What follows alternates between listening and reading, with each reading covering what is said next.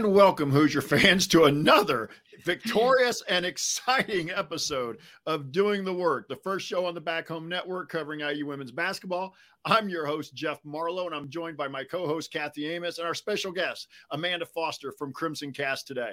Today, we're discussing today's overtime win against Nebraska by your number four and three ranked Indiana Hoosiers, 74 to 62, as they outscored Nebraska 12 to nothing in the overtime.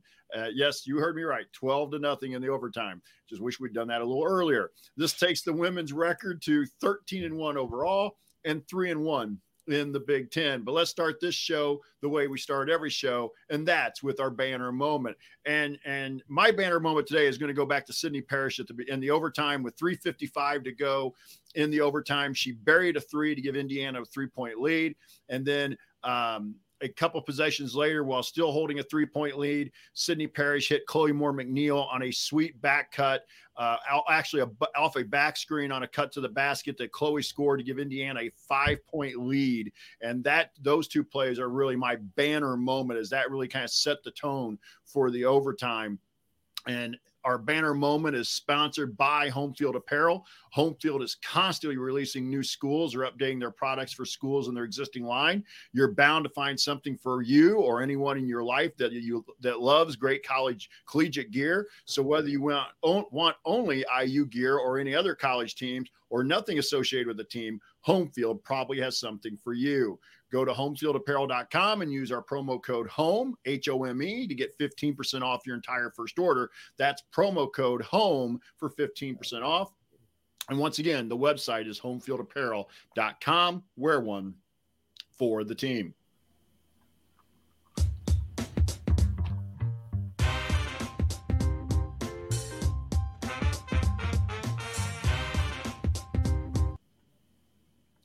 And so we're going to send it over to Kathy for the Amos angle and get her initial thoughts about the game or anything else that may be on her mind.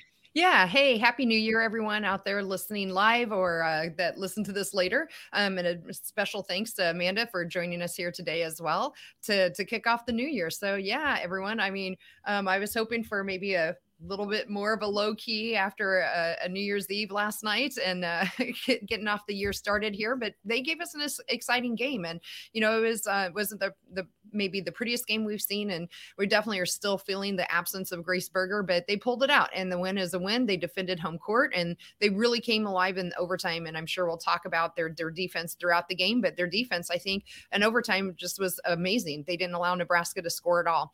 Um, so I think to me that's what um, really came together. So, and if that's what we're we're going to need to do, they did it at the right time. And uh, for me, I think that was that was the the takeaway for me today, Jeff. so let's send it over to Amanda for Amanda's take about the game or anything else that may be on her mind. Yeah, first of all, thank you so much for having me again. Um, it's been a while since I've been able to come on, but of course, always happy to talk about Indiana basketball. And I mean, Kathy, you you talked about it, just the defense, especially in overtime. It was like a whole new team kind of showed up, and that was the team that everybody was wondering for the first forty minutes. What, where are they? What are they doing? And the fact that they were able to come out and perform like that in overtime and not allow any points from Nebraska says a lot about them.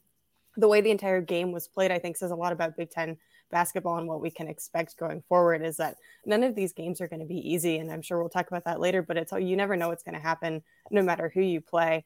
And I also just wanted to touch on Jaz, Jaz Shelley only scored five points today, and she's averaging almost, I think it's like 17, but like up there close mm-hmm. to 20. And so that's another testament to how Indiana was able to play against her the entire game to only keep her to five points. Yeah, and let's kind of build off of what Amanda talked about a little bit because I think Kathy, you and I, uh, in, in our group chat a little bit, we're talking about this as well. Just just seemed like the the you know Amanda brought up the defense and how Shelley only had five, but we one of the things I think everybody, including Amanda, as she mentioned, was we didn't feel like the defense was as solid as it normally is today, at least until the overtime. So, Kathy, what I was throwing that to you. What did you think? Oh, sorry. Yes, um, I agree. Yeah, I think you know outside of the overtime, we've you know in our group chat we have Jeff uh, between you and I and Ari. We talked about the D uh, kind of just not being there today. It was they seemed a step slow coming out, especially in that that first quarter, and you know maybe they also had some New Year's Eve plans and um, not quite awake and ready to go. But yeah, and that really translated into their defense. But you know if we're gonna again they hung in there, and um, that's really all we you know sometimes need to do. But Amanda, I think you had a great point. They they just have to continue grinding out and remember the Big Ten is never going to give you a gimme game. We knew Nebraska was going to be tough coming in, even at home. Um, so hopefully these last couple of games is a great reminder for the team that you know they have to put their first, first best foot on that floor every time they play, regardless of who they're playing or where they're playing. Yeah, and and Amanda, I think one of the things, if you're an Indiana fan watching this today or listening to us on the podcast, is this this was a game where we trailed for the biggest chunk of it, mm-hmm. and so for the yep. for the players to be able to dig in and at least find a way to get it to overtime, I thought that spoke volumes about where their mindset was. Oh, 100%. And you talked about Sydney Parrish, and I wanted to touch on Yarden Garzon because I was watching with my family. So my, my dad was downstairs, and he said that he, you know, Teri Moren must have said something to, to Yarden going into overtime because the way that she was playing, she there was so much more aggressiveness and her steals and the, the way she was able to force the turnovers and just make a lot more of an impact in the overtime is what you need from her and from everybody else on the defense for the entire game. But I think she did a really good job of adjusting and coming into the overtime and, and making a big impact. And we talked a little bit about this, Amanda, Kathy, and I did after the Michigan State loss on Thursday. Just somebody show some fire. I felt that was one of the things that was lacking on Thursday. Well, at least in the overtime, finally, Yarden showed some fire. She yeah. looked like she was excited. Mm-hmm. She was fired. And I thought that kind of really, again, I thought Sydney did, you know, had Harry made her a couple of plays before Yarden got going as well. But at least somebody was willing to try and bring some energy and bring some fight to that to that overtime. And I felt that carried over to the others. Kathy, what did you think about that? Yeah, I, I, did too. I think um, Yarden really showed a lot of emotion, and we haven't seen that out, out, of her, not just this game, but just in general. She's usually a very cool, calm, collected player. And boy, she really got fired up after I think it was a def- defensive play there. And it just, I thought it permeated throughout the whole team. I think Sydney as well, we could talk about her as well coming in at that overtime and kind of playing a little bit more um, with the fire going with, with them. And I think between Sydney and um, Garzon in particular in that overtime, both of their enthusiasm enthusiasm and excitement and fire finally showed up and it permeated throughout the rest of the team and it showed up in the score scoreboard there um, at, in overtime. All right. So let's let's go on and let's talk a little bit about what went as expected. Amanda, we're going to throw it to you first. But as you watch, and again, there probably wasn't a lot that went as expected. yeah. Is there anything? Is there anything you want to pick out? Um, I mean, I think it would be silly to not talk about Mackenzie Holmes because that you you watch, you're like, okay, she's going to hit 20 something points today. That's that I was not surprised in the way that she performed um, because that's just who she is and that's how she plays. And we all know that. And they talked about that on the broadcast of just consistently being so, so consistent and so efficient with the ball and always averaging double figures in whatever season she's playing in. And so in a game where very few things went as expected and maybe as they should have, Mackenzie Holmes did everything that she was expected to do. And you could even say a little bit more, especially, you know, looking back to Michigan State, she definitely did more than people would expect. Like, you know, 32 points as a career high is insane. Um, but so that's kind of become the expectation for her, I guess, if you will. And so she she was the the consistent player for Indiana today, which is not really a surprise for anybody at this point. And Kathy, what about for you? Yeah, I, I had the same thing, Amanda, written down. Mac doing Mac things, I think, is exactly what I have on my paper here when I was taking notes. Um, you know, I, I think, um, you know, we've talked about the defense not being maybe great, especially in that first quarter. I do think it picked up some in that second quarter. Um, so you can see that they were really focusing on it. And to me, that that is something we would expect. Maybe it didn't stay consistent throughout the, the game like we would like to see it, but it did pick up in that second quarter in particular. And um, I thought it really picked up, obviously, as we've talked about in overtime. So to me, I think the defense started to get a little better and it was showing us glimmers of, uh, you know, that it hasn't completely disappeared on this team, which to me is definitely something as expected. Yeah, and I was going to go with that one as well. So it's interesting how all three of us are helping lead it into the other is because when you look at the second quarter and the overtime, that's 15 minutes. We gave up eight points. And so that's kind of the defense you've come to expect from the, from a Teri Moren team. But there's been then you had though the first quarter we gave up 22, we gave up 18 in the third, so that's kind of like well, well, that's not usual. So and so it was nice to see the defense get locked in. Um, with that, I, I, will say this: watching the game, I just feel like at times we're getting caught over helping. And that mm-hmm. part of that may be because we're, we're at times not guarding the ball handler very well but there were just too many times where a lot of their threes I felt like came because we overhelped and then couldn't get back on the closeout and just made it easier for them. I'm not saying easy, but easier. So that was one of the things I took away. And I got a feeling that's show. Uh, I'm I got feeling that's on their film, and they're going to have to figure out. I'm sure they're working on it, but that has not been typical of the teams over the last two, three, four years where they they really get caught so much over helping but I really, I, I did think that was part of the issue there. Amanda, anything else that you thought as eh, you know kind of went as expected on a day where maybe there wasn't much, as I said earlier? Yeah, I think one thing that I also I was just looking at the stats and the the way that and I've talked about this when I've done my own podcast and writing about them and everything, but the, the way that they just don't give up and the tenacity that they have, and especially yeah. Sydney Parrish just she kept shooting those three pointers and they kept bouncing off and she kept missing, but she didn't stop. And really, you know, that I think is also a testament to the way that the team is structured and kind of the mentality. Going back to the the kind of same thing of only allowing eight points is just not giving up and keep pushing through. And we saw how that worked out for her at the end of the game and in overtime. And so that has become something that is not really that surprising to see them just keep trying to work through their issues that they're having on the court and in the game. Kathy, anything else for you? No, but I had the the same thing as well. That you know, you know the stick to itiveness and uh, Mackenzie, and then you know their defense, especially in the second quarter and overtime. Those are my my three things that I had. Well, I will also point out here, she didn't put up huge numbers offensively, but she was not committing turnovers. And that was Sara Scalia today. Um, Sara Scalia went the full game with, you know, she played 33 minutes, didn't have a turnover. Now she didn't have an assist, uh, she didn't have an assist, or but she did have a steal. So you know, kind of a little bit minimal bounce back game for Sara, and she had six points. So I, I, thought Sara started to show maybe that she was at least finding her footing a little bit. So yeah. and that and, and for rebounds, us, Jeff, too. I yeah. thought those rebounds were important. Yeah, yeah, and that was where I was going to get to as well. I skipped over that. Thank you, Kathy. And and and from the standpoint that she she just, you know, sometimes when you when you're struggling, you know, she played a little bit as we expected today. That's why I'm throwing her in here. But just it, you got to find your footing a little bit, and and she, I thought she did that today. Yeah. So we'll move on. So, all right. Well, what about surprises? Kathy, we'll throw it to you. Anything? Well, your first surprise of the day?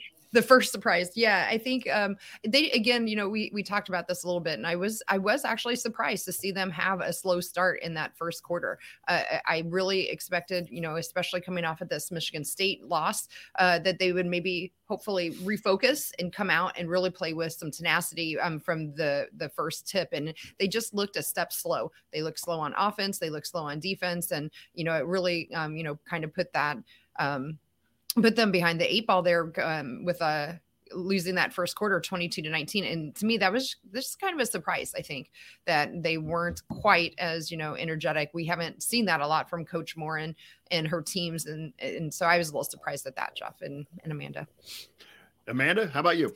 Yeah, I have to agree with that one. Definitely, I think all of us were a little taken aback, and and similarly, just it seemed like at times the communication was not there mm-hmm. in the mm-hmm. ways that we've seen it before. Because and they they did a few times with the the way that the the ball handling and the passing can be so smooth sometimes, but then in in a lot of times today, it seemed like it just wasn't quite clicking.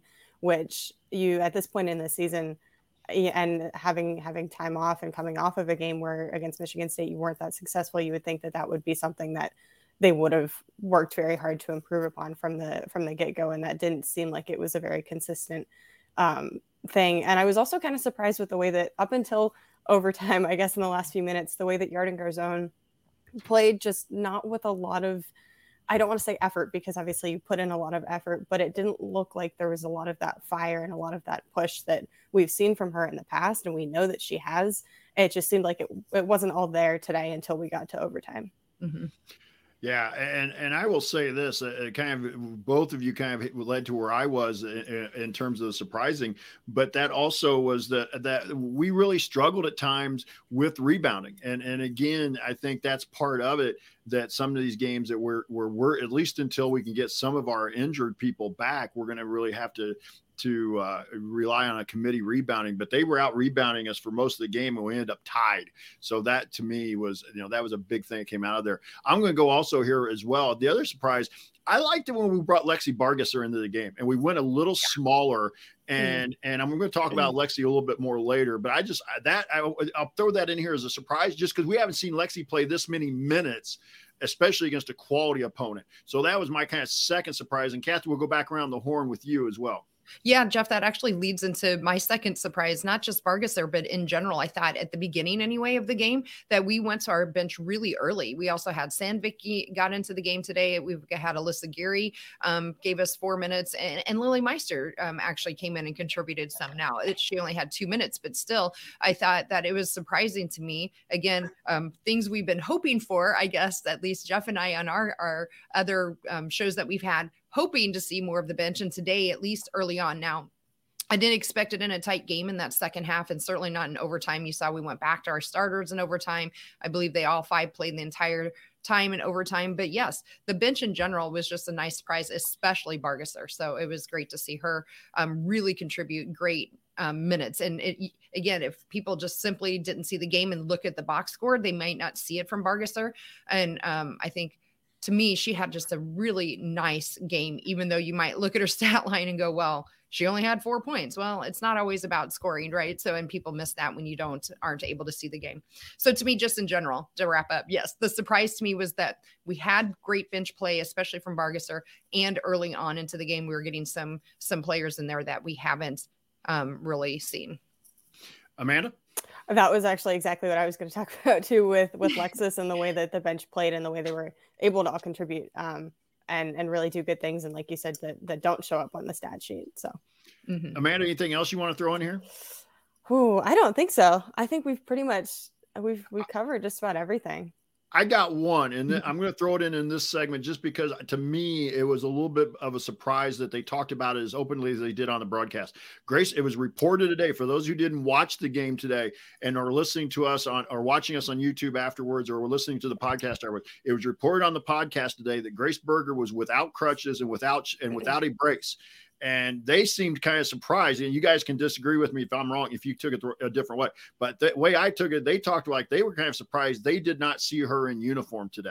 And so I think that gives us some real hope that we're going to see Grace Berger back much sooner rather than later. I'm not going to predict next week, but boy, they sure made it sound like she's going to be back you know maybe by the by next time we play against northwestern what did you think amanda yeah i so i saw on twitter i think it was against michigan state someone put out there that she wasn't in crutches or in, mm-hmm. in a mm-hmm. brace anymore. So that part was not yeah. surprising, but I was surprised with the way that they talked about her timetable returning because at least from from my perspective as like a, a, media person, we hadn't been told any sort of like four to six weeks, six to eight weeks, whatever. And then they just came out and said four to six weeks and six weeks is next week. I was like, okay, but if you say so, I don't really know.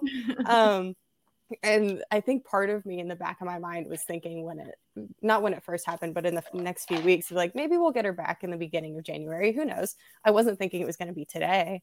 Um, and I, I don't really think it's going to be next week, but I think it's going to be something where we don't know what's happening until she gets out there. And then everyone's like, okay, great. She's playing again. Um, but I, I wouldn't be surprised if it is relatively soon, if I'm going to be honest. Yeah. Kathy? I, I guess I I just um, I don't know how much inside knowledge that ESPN commentators have. So that I'm taking everything they said and you know I, am going to just discount it. And if they're right, then wonderful. Uh, and in my brain, I've been always just planning on Grace being out through January. And if we get her back sooner, then um, I'll just be ecstatic along with the rest of Hoosier Nation, right? So I'm I'm kind of just going to ignore them. Although they did go to practice yesterday, so they very well might have some knowledge that um, maybe they weren't supposed to share, or they are just speculating in there. I really just I'm trying not to read into it. so well, I will say, line. yeah. I remember last year when Mackenzie Holmes got injured, the way that myself and the other reporters found out her timetable was from an ESPN broadcast. Okay. Um, where so they said, no- so, so you never know. I'll just, I'll throw that one out there because I was talking about that the other day and like, maybe they know something that we just haven't been and, told yet and I was just going to say that for both of you, that eh, Coach Moren can be pretty secretive about injuries. I mean, for some reason, she's pretty secretive. That's and that's her prerogative. I have no problem with that. Every coach can handle it the way they want to.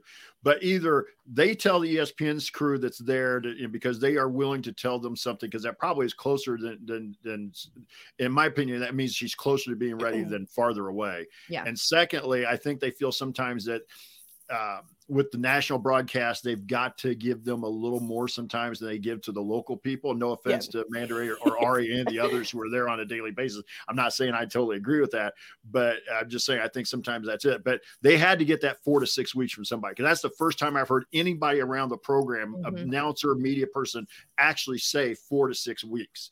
That, right. that, that was what the timetable had been on an injury. Which, though, Amanda, I don't know if you've been able to catch some of our shows as well in the past, but we were we kind of discussed a little bit that one of the things that I thought was that I thought that her injury very after it happened, and then after Azzi Fudd got hurt when with Connecticut, and they said she was three to six weeks. I thought those injuries when they happened looked very similar, and so that's when I kind of started wondering about a six week timetable. So but you know, that's just you know, those are my opinion and things like that. So, but yeah, I, that's it. So, but hey, we're gonna go inside the numbers here and and talk about those things today. And in a day when the numbers were not always pretty, but Amanda, uh, uh, we've already thrown some out. But do you have any team stats that you uh, a team stat that you'd like to point out?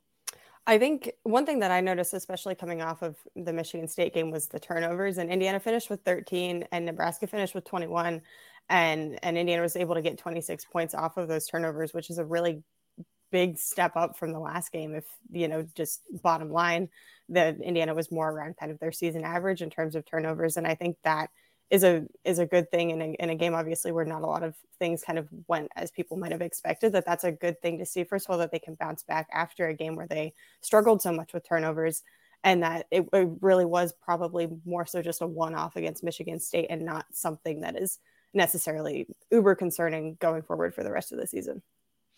Kathy, a team stat? Yeah, I definitely turnovers and points off of them is one we were watching very carefully right after that Michigan State's game. So for me, though, of course, I think the other just big glaring on the negative mm. side is the three point shooting, right? Um, it, you know, at halftime we were um I don't have the numbers in terms of shots, but we were shooting 11% from three and ended up at only 25%. And Amanda, you, you touched on it earlier, right? The, the thing with that, though, on the positive side, even though that, that sh- those shots just were not going down, especially Sydney Parrish, she just didn't, she didn't quit putting them up. Like she had the confidence to keep doing it. And she ended up with three of nine. So not great, but you know, those, those two that she shot um, in particular are made in particular were very timely in that overtime but on the negative side, and we've talked about this in the last podcast after Michigan State, is how Sara Scalia has really just seemed to um, lost her confidence. She didn't take a single three today. And part of that, I know Nebraska was really, um, you know, all over her in terms of her their defense, but we have to find a way to get sara going again and getting some shots up. And you know what? I, if she goes similar to Sydney and goes three for nine or one for five or whatever it is, I, I'm okay with that as long as we get her going again, because that's really the main reason we brought her in today. So, um, glad to see the team stuck with it in the overtime again, especially Sydney. But um, I, I'm hoping this doesn't become a trend that we see on three point shooting. Yeah, and I'll kind of go into another shooting number for us that more positive. Uh, 24 of 30 at the free throw line. We went to the line 21 more times than Nebraska did. We were plus 19 on free throws. We, you know, back to kind of the old famous Bob Knight stat. We made more free throws than Nebraska shot by far. Um, and Nebraska was five for nine. We, as I said, we were 24 of 30. So again, I, that's a stat that when you look at that, if I'm doing my math right, 80%. And I'll take that as a coach every day if we can get 80% at the free throw line, because that's going to, that's, and again, I don't plan on getting there 30 times, but when you can get there and make 80%, you're going to give yourself a chance in a game mm-hmm. where you mm-hmm. haven't played well. So, yeah. And they shot a lot of them too, you know, great volume too for them and knocked them down very timely. Yeah. That definitely was a good game winning for us. so uh, let's kind of go back around the horn. If you got another one, Amanda, is there another team stat that stood out to you? Um, there was on the other end with with Nebraska with the 21 personal fouls because that's going off of the what you just talked about with the free throws. The way that Indiana was able to get those fouls and right from the get go, especially with Alexis Markowski, and with her going up Mackenzie Holmes and with the the whole clash underneath the post with those two, I think that had a really big impact because they ended up sitting Markowski for a while, and just the the way that they were able to to impact the game with drawing those fouls from Nebraska was was very impressive to me. Mm-hmm. Kathy, anything else? Um, just real quick, a touch on the rebounding. Uh, we I thought this was going to be pretty important coming in. We ended up tying them and rebounding 38 38. Um, but uh, moreover, I think bench points uh, is something again was kind of lopsided. We ended up with only six bench points to their 19.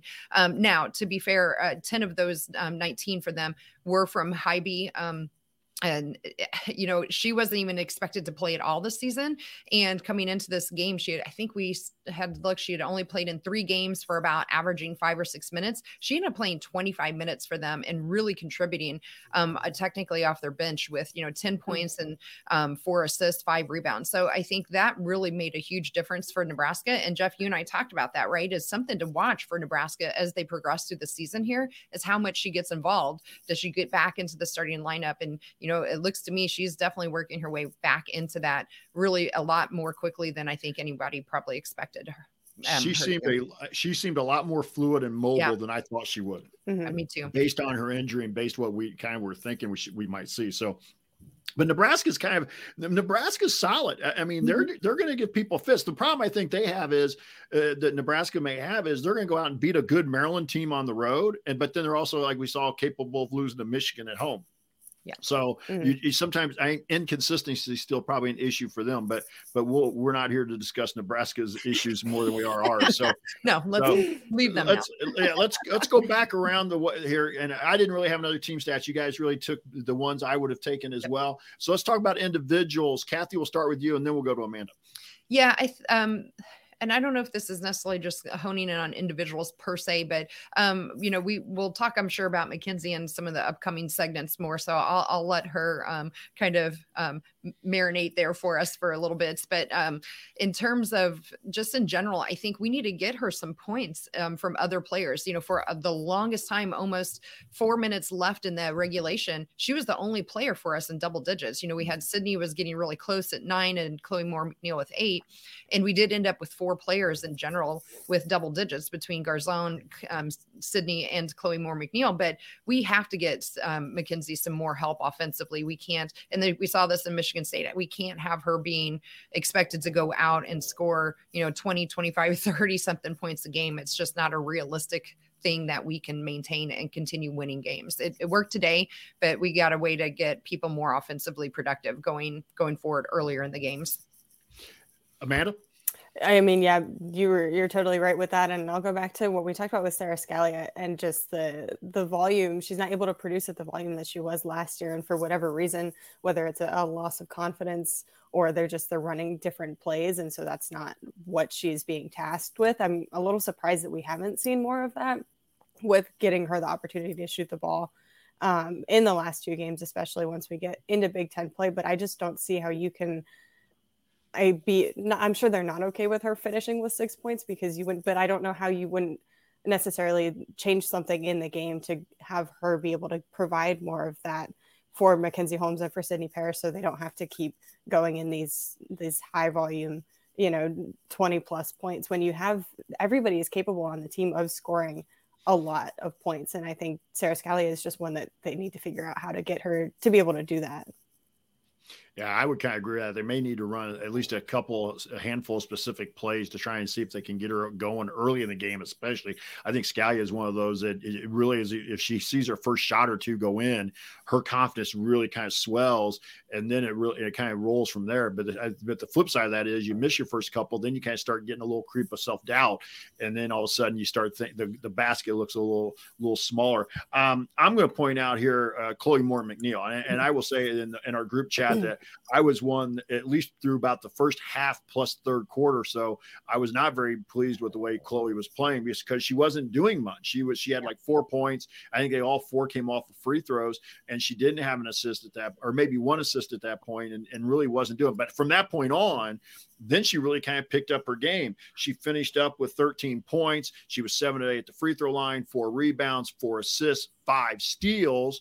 And so I, I really thought Chloe played, you know, especially down the stretch, and then again in the overtime. I thought Chloe played. Chloe's play was really crucial, but again, it was one of those where I was kind of eject. I was kind of like, ah, Chloe, I need more of you. And then at the end, I was like, that's what I was looking for. So anyway, so Kath, let's go back around the horn here. What about you? Got anything else you want to talk about the individuals? Um, No, I, I, don't think so, Jeff. Um, I think we covered most of it, um, at least that we'll want to cover in this segment. Um, other than, you know, I, I, do want to talk a little bit more about Sydney. She just, again, came alive there for us at the end and ended up with some nice, nice numbers 16 points and seven rebounds. So, um, uh, so the only other, I guess, maybe uh, I lied. The only other thing is, while our turnovers as a team were down to 13, I thought Garzon again had some just very untimely turnovers again and led the team in, with four again. So I'm still watching her on that because we've talked about her basketball IQ and how high we think it is. I, I am still hoping that will get turned around here sooner than later, the same way her fouling had earlier in the year. So that's that's probably it for me on the individual side. Amanda, anything else?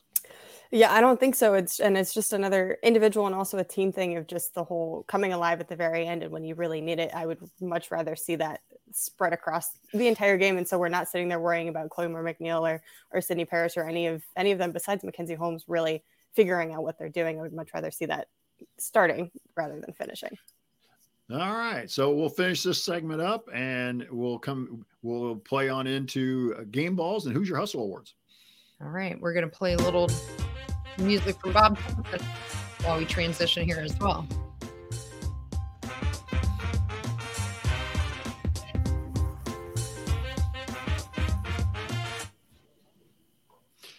All right, so we're going to start off with our game balls today, and we'll go around the horn here. And I believe Kathy is going to pull up for those of you watching on the YouTube feed.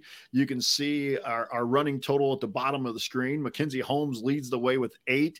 Uh, Sydney Parrish has two. Yarden Garzon has two, and Grace Berger with one. And so, Amanda, we'll go around the, the horn. We'll start with you. Who did you have for your game ball today?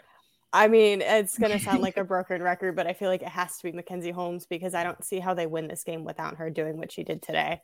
Um, and that's kind of just the bottom line. She was so consistent. She finished with a double double, 22 points and 10 rebounds. And so, you know, you could you could stop there, but she just did exactly what she needed to do and exactly what she is known for doing. And that is just kind of be the team and support the team and do whatever the team needs.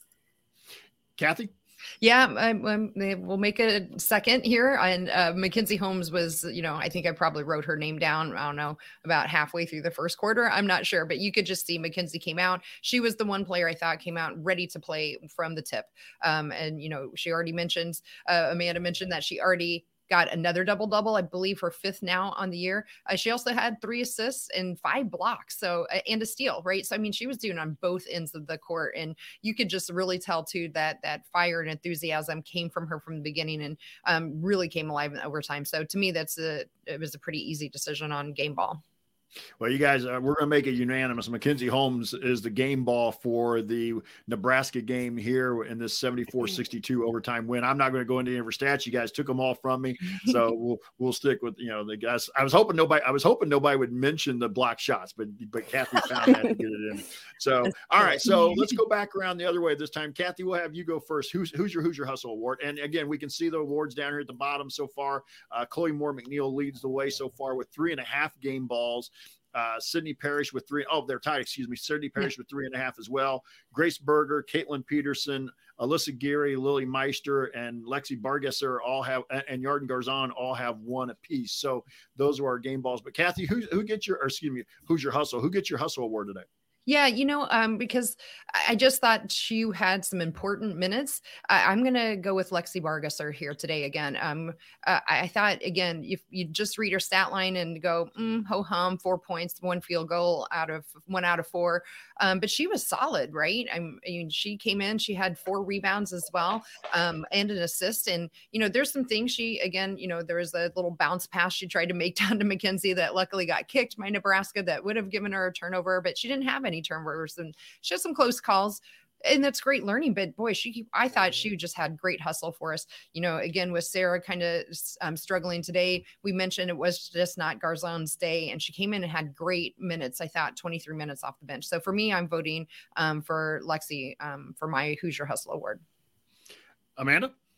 Um, I think I'm going to agree with you on this one just because of the way that she was able to come off the bench, especially as a freshman, is really so hard to kind of talk about in a way because it's, it just means so much for her to be able to do that as sort of like that that sixth person now that you have Sydney Parrish in the starting lineup and and like we've talked about the stat line doesn't do her justice, especially today in the way that she was able to to handle the ball on both ends of the floor and just kind of be present in almost every play that Indiana was running. Um, is is just so important in, in a game where she needed to step up. I think she did, and she did it fully with with no hesitation. Yeah, and so it's two out of three is going to beat me. I, I was going to go with Sydney Parrish. I, I mm-hmm. agree about what Lexi Bargesser did, but I just thought that without Sydney's, um, and maybe it's not quite the true hustle role here, but somehow we got to talk about Sydney's um, 16 points, uh, seven rebounds, three assists, two steals. And so I was going to go with Sydney Parrish for my hustle award, but that the two out of three is, is enough. That's going to give uh, Lexi Bargesser her um, second hustle award on the season. So congratulations to Lexi. And also, I will say this: you, Kathy, you mentioned Amanda as well. Twenty three minutes, I believe that's a season high for, her, and she didn't mm-hmm. have a turnover. And I mm-hmm. thought that to me was one of the big things watching the game. I thought they settled down a little bit more when they had. And again, I know she's a freshman, but she's more of a natural point guard than any of the others really are. Chloe's doing as good as doing a great job. She has been since Grace went down but Sara's not really a point guard. Sydney's not truly a point guard, whereas Lexi's a point guard. And I thought that really helped them with the turnover battle today in terms of, unlike what they did up at Michigan State, where they just seemed to be throwing it left and right to, to out of bounds to the other team, whatever. So I thought that was, again, doesn't show up in the stat line but I think that's where they really kind of felt a calmness out there and were able to break down some of that three quarter court pressure that they saw again from Michigan State on Thursday. We saw it again today uh, from Nebraska. So we're going to move on here into lingering questions, and and one of those that we had from the workaholics here, John had it. What could we do to improve three point shooting? And Amanda, we'll let you take that one first. Oh man, that's not very um, nice to our guest, Jeff. shoot a lot in practice. I don't yeah. know. Yeah. Um, no, I think I think a lot of it for them right now, and this goes back to what we've talked about with Sara, is just confidence. And we saw how Sydney Parrish was confident in her shot because she kept shooting, but no one else was. And so I think it it comes down to to just doing the reps in practice and then figuring out somehow. And this is this is a, a coaching thing to figure out at that point, just how to convince the players that they are capable of doing it in a game because we saw in the beginning of the season that they can. The non-conference schedule we saw that they can all make their three pointers. They just need to to start doing it again. Yeah. Kathy, your thoughts? Yeah, I, I agree with that. I mean, you know, Sara clearly needs needs that confidence back. She didn't even attempt a three today, and you're you're not going to start making them again if you don't and attempt any. And you know, it's that that's probably um my lingering question really is with Sara is how long will she be kind of in this this trough right now that she's going through? And you know how can she pull herself out of it? Because we talked a little bit about that. The coaches can help right? I mean but they can mm-hmm. only do so much. And right now it's got to be with Sara and she's going to have to figure out what Sara needs to get herself playing again. And, and it, to me that's probably the biggest um factor that will go into our three point shooting as well. You know, I think it'll come around. I'm not too concerned about Chloe. I'm not concerned about Sydney. I am pretty concerned about Sara at this point.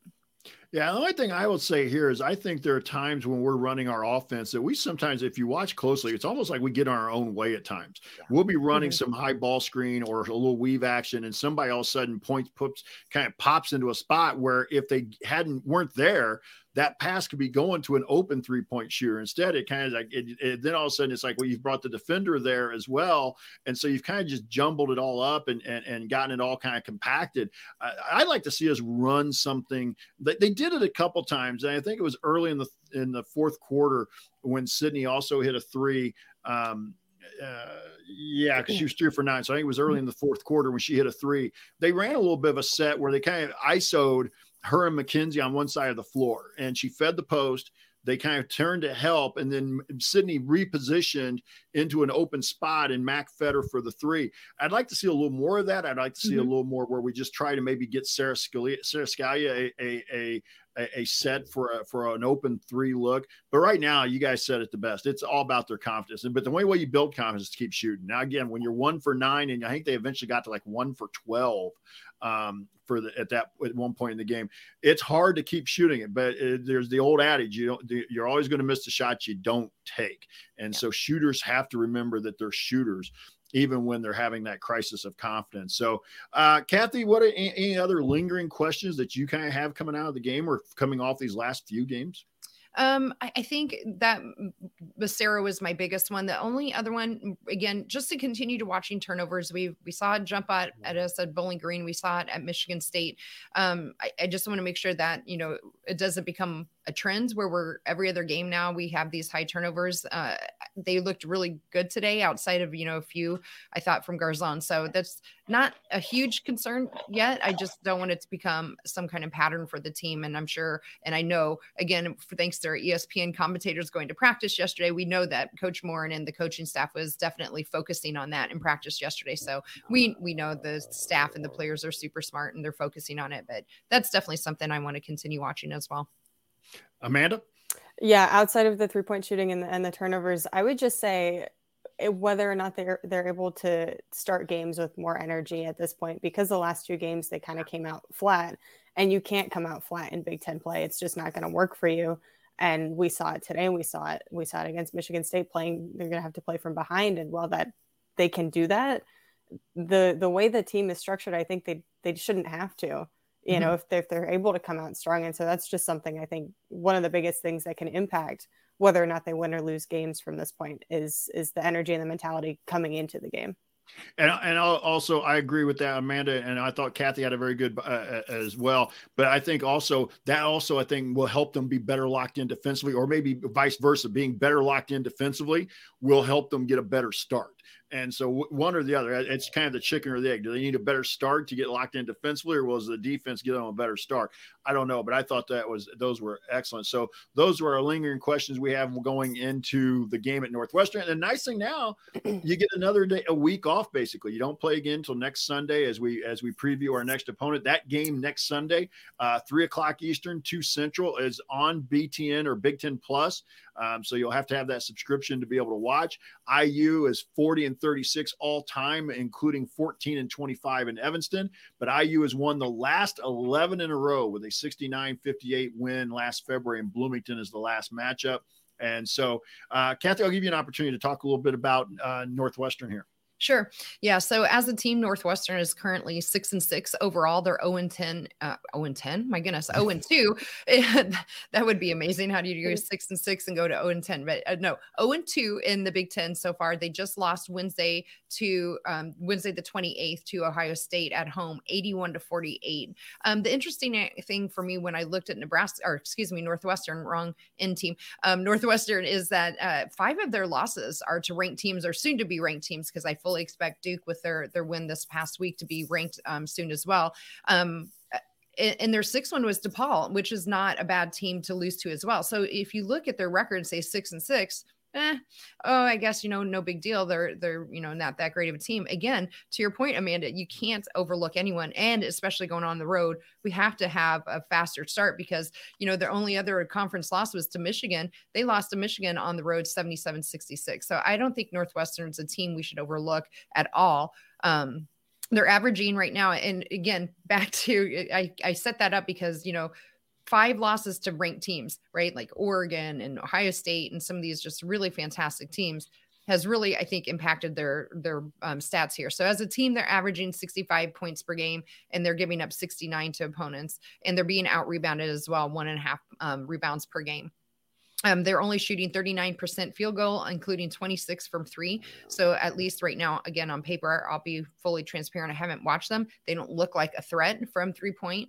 Um, and they're also though holding their opponents though the 39% shooting and 29% from three. So that will be interesting if they're holding their opponents to 29% from three point. Will we be able to um, get our three point um, groove back against their defense because it seems again on paper that maybe their three point defense is there. Um, and the interesting thing is in turnovers, they're forcing 18 and committing 18 turnovers per game. So it, I don't know if that means that we'll have a sloppy game here on um, Sunday or not next Sunday, but I guess we'll see. So, um, did you want me to go into any of the players too, Jeff, or? Well, I'll take I'll take a you couple of them here. Yeah, yep. they have two players averaging double figures in Caileigh Walsh uh, at 12.8, Sydney Wood at 10.9. Courtney Shaw leads them in rebounding at five and a half, and they only have started the only two players have started all 12 games. Six others have start have been in the lineup. Joe McKeown uh, has been the head coach since 2008. He is currently uh, 247 and 204 at Northwestern, 102 and 138 in Big Ten play in his 15th year, 756 and 378 overall in his 37th year. I didn't realize he'd been around that long, but as I went back and looked at his career record, I was like, wow, 37 years as a head coach. So, Amanda, uh, uh, have you had a chance to look at Northwestern much or remember much about him from last year? It's a, a, a different team than last year because they graduated one of their best players. Yeah, very different team. I will uh, confess that I haven't had a lot of time to be looking at them. I saw the start of their game against Ohio State, and then Ohio State went on a run, and I was tired and I went to bed.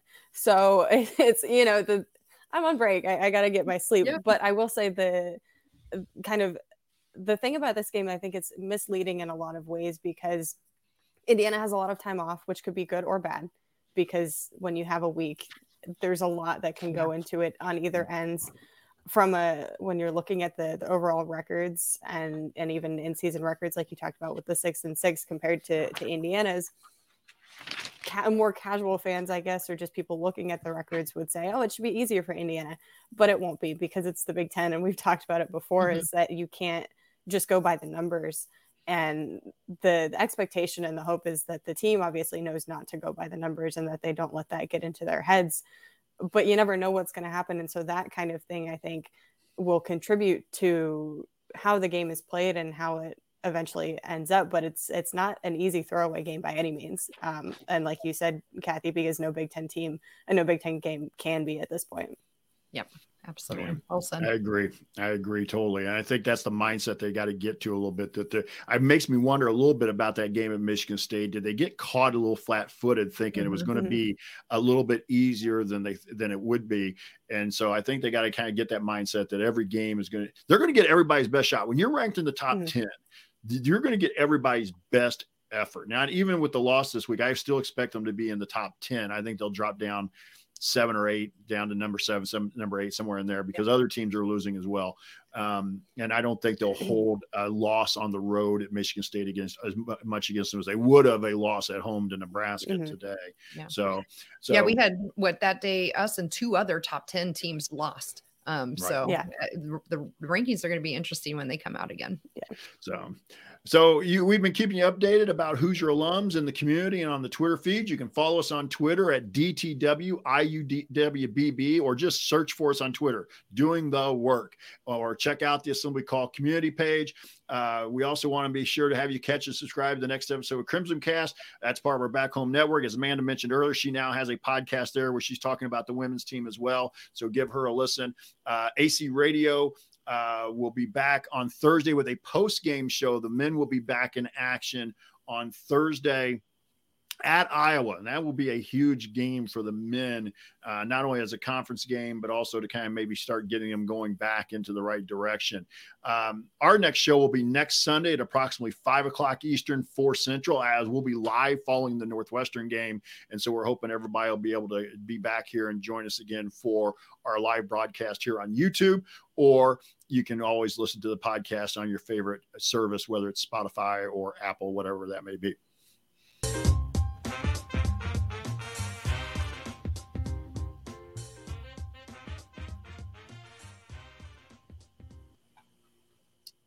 Okay, it's time for last call. And Kathy, we're going to go to you first for last call. And we'll have Amanda as our guest kind of finish, wrap us up then. All right. No pressure, Amanda.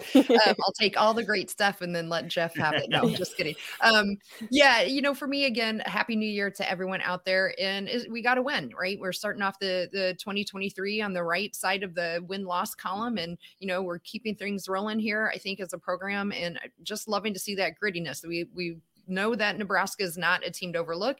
Um, they had a little bit of a slow start, but they didn't quit on us. They didn't quit on themselves and they battled back and they, boy, really just came alive in that overtime. So, what I'm hoping to see as we go into this um, game against Northwestern on the road is can we take our defense now from that overtime? Take it with us on the road. Let's go up to Evanston and get started right away and, um, you know, maybe just have a really game that um, we don't have to have heart attacks about. So for me, that's what I, am kind of looking for. Get take that week that we have off now, really focus on again getting healthy, everyone staying healthy, making our defense and traveling traveling it up to Evanston. Amanda, your last thoughts. Yeah, I mean, after after this game in Michigan State, there's no doubt that there are a lot of things for Indiana to work on. Um, but it, that's not a bad thing, and the mm-hmm. close games are not bad things, and they're not things to like lose your head over or get really upset about because they're going to happen now that we're in conference play hopefully the Northwestern game and, and not every single game will make us, you know, biting our nails on the edges of our seats until the, the buzzer goes. Um, but Kathy, like you said, we we continue to see how determined and how gritty this team is, and that is going to be one of the biggest difference makers come March and come postseason and tournament time is the the mentality. And it's very clear that from this game and, and going forward, they have that and they have the skill and they have all of the abilities to to win and to make it. And I think this game just reinforced that. Yeah.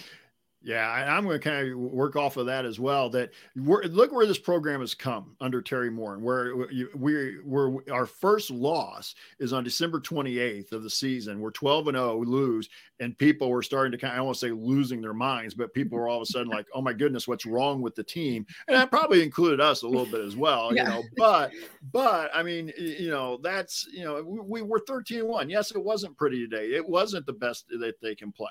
But like Amanda said, like Kathy has, has pointed out a couple times, you just got to keep winning. You find ways to win, and you don't want to be the best team on January 1st. You want to be the best team on April the 1st, and that's where you got to kind of keep yeah. moving forward and and take everything you do and learn from it, and, and and try to get a little bit better. Make your adjustments, make your tweaks, whatever you got to do. And let's face it, this is still a team, and I know, and I'm not trying to make any excuses for the loss at Michigan State or anything that's been going on, but getting Grace Berger back, even close to a healthy Grace Berger, will help. Getting if she finally gets back, because we thought Kiandra Browne will. Well, I, I, should say we've been hearing kind of middle of January about Kiandra Browne anyway, so we're maybe still a couple weeks away from Kiandra Browne. All of a sudden now, your depth and your rotations will look a whole lot different on the first of February than they did on January 1st. So that's going to be kind of my last thought. Is let's just you know again let's just remember that it is a grind. It is a, a long journey, and we want to be better as we get better or get to playing into March. So, and if you want to see us do the show live and be part of the live chat, make sure that you subscribe to our YouTube channel, youtube.com slash assembly call. You can also be part of our private community as well. Join for free today at join.assemblycall.com or I should say join today. It's no longer free. Join.assemblycall.com. That's join.assembly.com. And special thanks to John Ringer of Rig Design for designing our new logo that you can see in the corner if you're watching on the YouTube feed. Also, a big thank you to Bob Thompson for our new music music that you've been hearing throughout the broadcast. And thank you for listening. We'll be back to talk IU hoops again with you soon. We want to thank Amanda Foster from Crimson Cast for coming on and joining us again. Uh, hopefully, she'll be coming back again in the future as we enjoy having her. And until then, keep your elbows, your elbow in, your eyes on the rim, and go Hoosiers. All right. Happy New Year, everyone. Happy New Year, everybody. Whew. All right.